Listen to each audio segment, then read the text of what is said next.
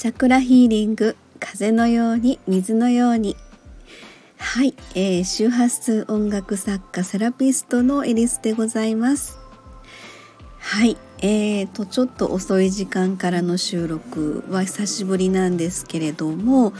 えーとですねあのちょっと思いつきでですね今日から始めてみようかなと思うことがあって、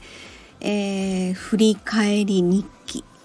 みたいなことを日記なのであの毎日本当はねした方がいいんですけどそこはちょっともう毎日しないといけないってなっちゃうとちょっと負担にもなるので、えー、できる時で続けていこうかなと思っています。で今日がその振り返り日記の1日目なんですけど、えー、もうあの時間は12時回って日付変わってるんですが、え、6月3日の振り返り日記ということでねちょっと喋ってみたいと思います。はいえーとそれでですね私の仕事はですねあのまあセラピストという側面もありましてえーとそれでお客様からですね今日の午前中に電話がありましてえーと、なんかあの私との間の、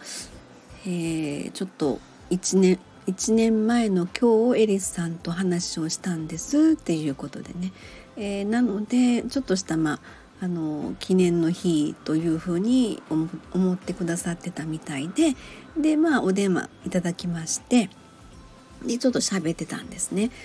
であのやっぱり1年前って言ったらすごくあの深い悩みを抱えてらっしゃった時期っていうこともあったんですけど、えー、本当にあの徐々に徐々に、えー、まあその1年前の、え、6月3日その日からなんかごごっそりと何かがこう動いたような感じになりはってでまああるきっかけがあったんですけどね。そこからあのどんどんどんどんこうこう歯車が動き出したみたいな。そんな感じでですね今日のお声はもう何かすっかりと垢抜けた感じで。それでいろんなことに感謝をするっていうことを今はすごくね自然とできるようになったっていうことですよね。で感謝があのできるようになると自然とそれが祈りに変わっていくって言われたんですね。で私はいつも言ってるのがですねその感謝、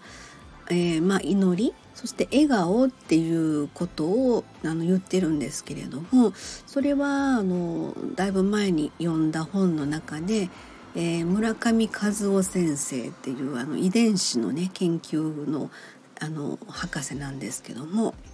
えーと、遺伝子オンあ遺伝子のスイッチオンの生き方みたいなちょっとタイトル違うかもしれないんですけどそんな本があってその中でやっぱりあの、まあ、祈り感謝笑顔っっていうことで自分の中の良い遺伝子のスイッチをオンにすることができるっていうことですよね。であのそうすると必然的に自分にとって不都合な遺伝子がオフになっていくって。でそれによってあの、まあ、がん細胞とかねあのそういう活動が抑えられていく。要はまあ免疫が上がっていくっていうことなのかなと思うんですけども、まあ、そんなお話もさせてもらっててであの何より1年前にエリスさんと喋って喋ったことがあの何かのきっかけになってで今日あのあそういえば1年前の今日エリさんと喋ったなみたいな感じでちょっとあのお声聞きたかったんですっていうふうにお電話いただいたことがすごくね嬉しかったなと思って、うん、あのやっぱりこ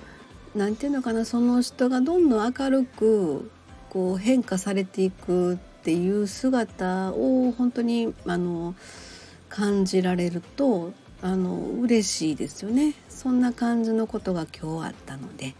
はい。っていうことでちょっと今日のことを振り返ってみました。